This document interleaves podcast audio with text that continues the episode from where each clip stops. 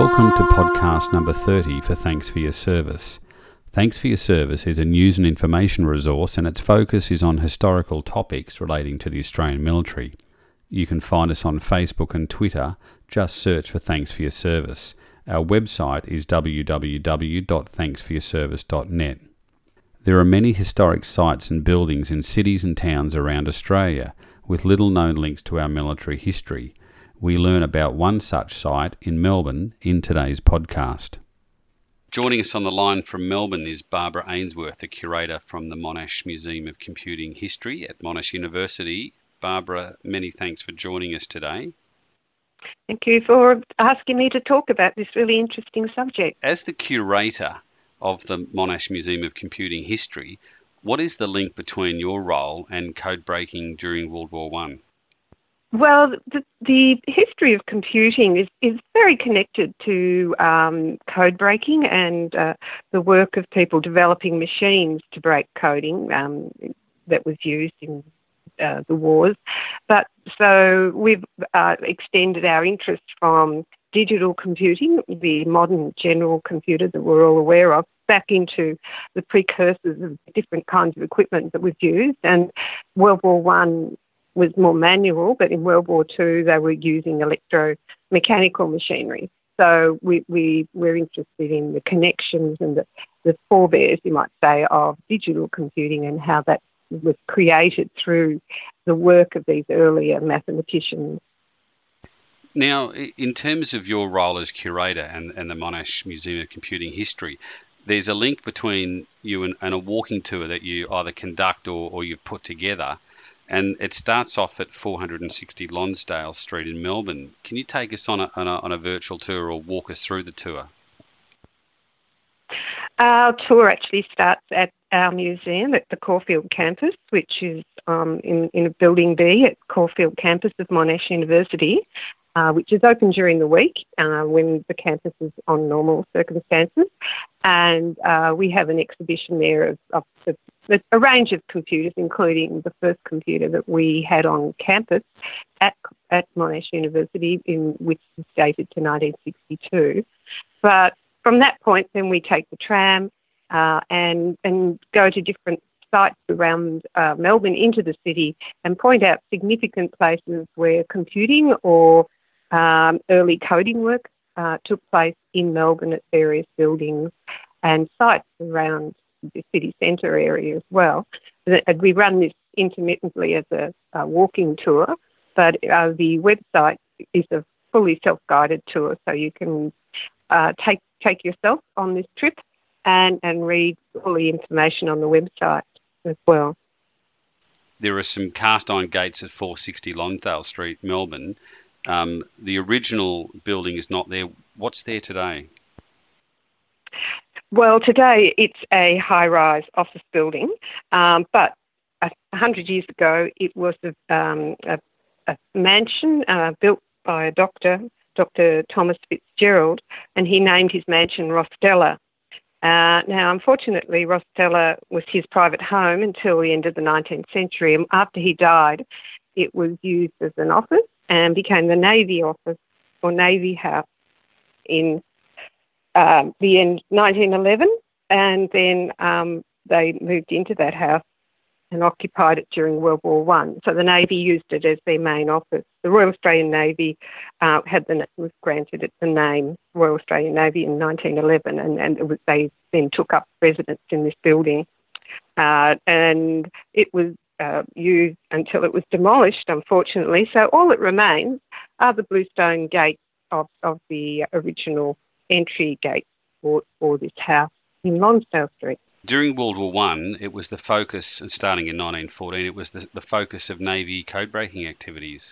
Yes, well, uh, Britain declared war on August the fourth in nineteen fourteen, and uh, the Australian authorities uh, knew that Uh, This was uh, it was time to act quickly and uh, perhaps uh, delay the German shipping uh, mer- merchant ships that were moving around the area, uh, and uh, perhaps get hold of something very significant. In fact, their their code books. They used a special code for the mercantile fleet and overseas cruisers. They were using the same code book um, called H V B, and the German ships in our waters, that's nineteen fourteen, were using these books. And it was a unique opportunity to try and seize these books and be able to decode the um, the German fleet messages as well as uh, merc- merchant um, fleet activities. So they had this real small window of opportunity uh, in that the war was declared, but the ships, the German ships in our waters had no idea. So they were, were still sailing around in a normal manner. And so on August the eleventh, um, there were some uh, books uh, for these code books from the German fleet were in fact um, confiscated in Fremantle. And then on August the eleventh, a ship called the Hobart, uh, which was a German ship despite its name, uh, was entering Port Phillip Bay, and uh, the Navy were able to um, go onto this ship and, uh, with these people uh, not suspecting that war had been declared because they'd been jamming the radio signals. So the uh, boats didn't were unaware of what had happened since they were at sea.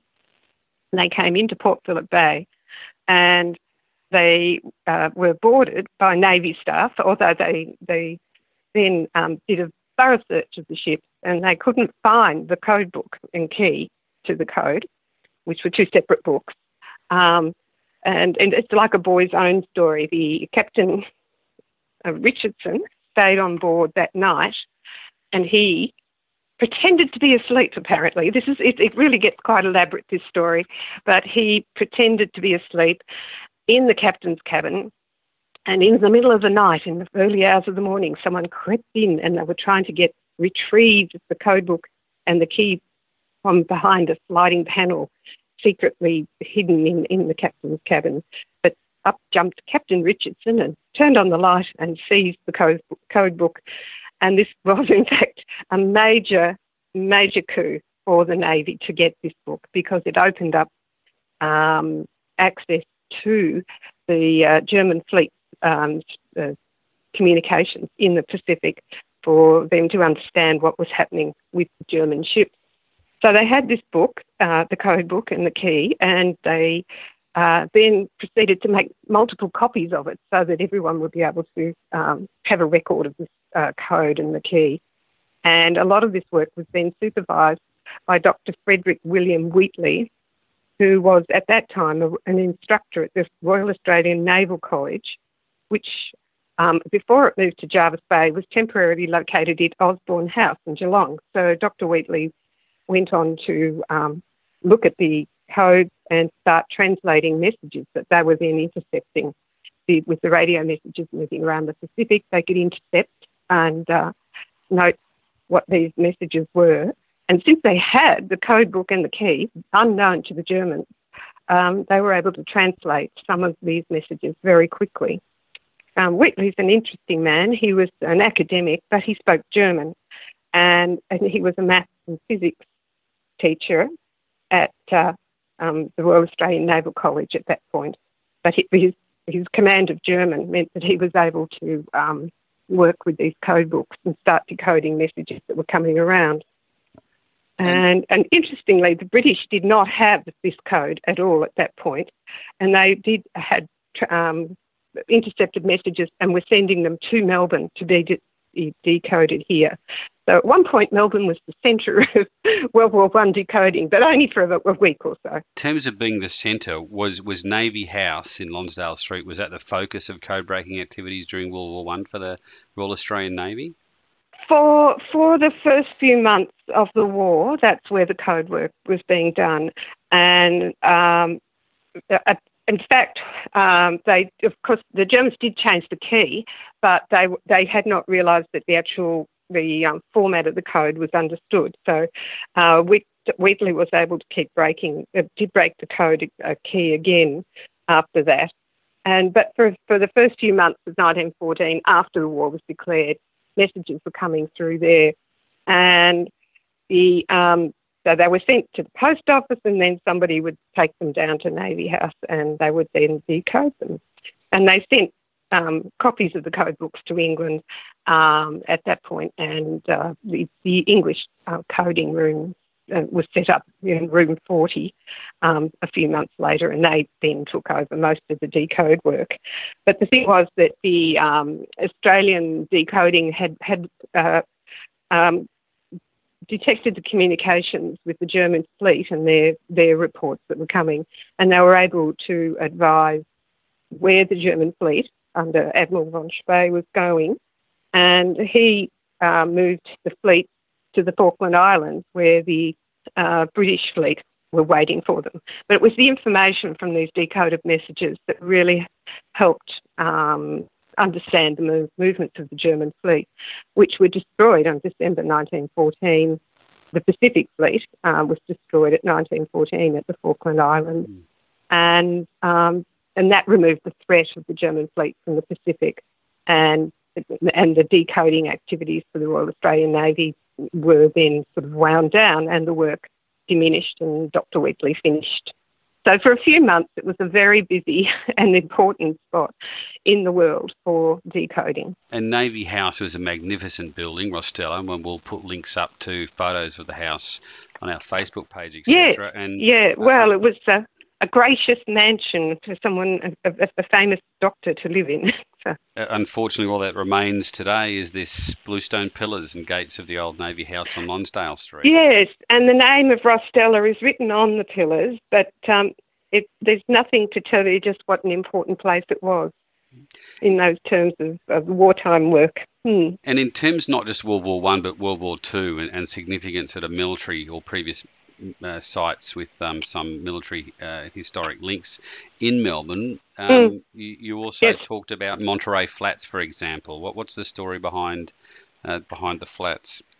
Well, uh, in World War Two, there was a whole new need for decode work, and uh, the uh, various uh, groups in, in Australia. There was the the Australian uh, code breaking groups.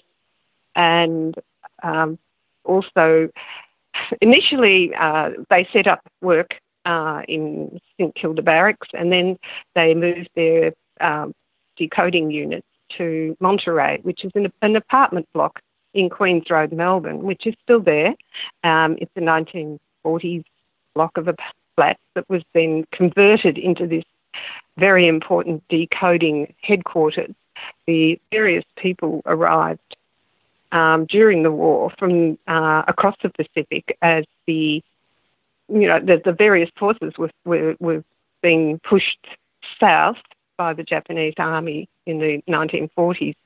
So um, the American cryptography units that were operating in the Philippines were relocated in nineteen forty-two to Melbourne, and they were, they created a group called FRUMEL, which was Fleet Radio Unit Melbourne, which um, joins another group that was an Australian group called the Special Intelligence Intelligence Bureau, and they're in Queens Road, which um, they were doing decode work for uh, across Asia. They were intercepting messages, and I, I'm you know I'm interested in that because they began to use uh, electromechanical machinery just to start doing this decode work. Um, the American group came with I B M punch card machines, and uh, they were able to set them up, and they had a, a garage apparently full of uh, equipment for running punch cards, you know, where um, the, the cards were entered in with details and they tried to decode the Japanese messages. And there were probably about, uh, by the time, nineteen forty-four, they moved to the Albert Park Barracks, which was a very extensive army um encampment in the Albert Park area, and that on the near the lake, and there were probably fifty Australians and fifteen American personnel decoding, working twenty-four hours a day at the barracks. And of course, those barracks are no longer standing as well. Another part of history gone. It is another part of history gone. The um, the barracks, the army took over quite an extensive area at the Albert Park, and they paid they paid rent to the council uh, for use of that land, but of course now it's the venue for the Melbourne Grand Prix, and uh, uh, everything, most of the military uh, buildings were removed um, in the seventies. It was cleared, and uh, gradually they just reduced their use of the area. and um, now there's nothing to signify where. It was a very extensive set of um, buildings uh, that were set up, and so the um, uh, the decoding unit was there, but also a lot of other army officers and pay paid um, sections and things like that were there as well. So people can see Monterey Flats as they're still standing. Another place that's still there today is Victoria Barracks and St Kilda Road, and uh, Victoria Barracks housed the Defence Signals Directorate before they moved uh, to Canberra. Um, but also I think uh, Frumel was also there for a little while as well before they moved to Monterey Flats. Is that right?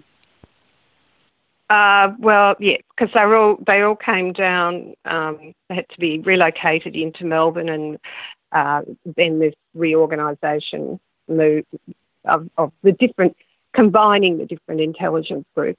Um, they wanted to put them together, so they will put them into Monterey. And Barbara, where can people go to learn more about the Monash Museum of Computing History and the walking tour?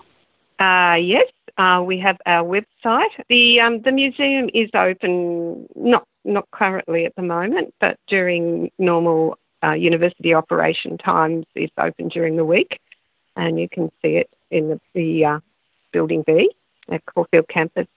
Uh, and the the walking tour website will, will give you a pretty good indication of, of different sites. Uh, it's a fairly extensive list. Sometimes um, it might be more than other. Some people want to do all in one day. You can just select a few from it. And, of course, you can always go to ScienceWorks and have a look at the uh, computer CSIRAC, which was um, the first computer built in Australia and probably the fourth or fifth built in the world. And that's also on display in Melbourne. That's the podcast for today. You can find the relevant links to this podcast on our Facebook page. One of the ways to promote this podcast is through your feedback. If you're listening to us via iTunes, please leave a review. You can also support us via Patreon. Your gracious support helps us with costs such as hosting and production of this podcast. Even as little as one dollar can help. The link is w w w dot patreon dot com forward slash thanks for your service. Thanks for listening.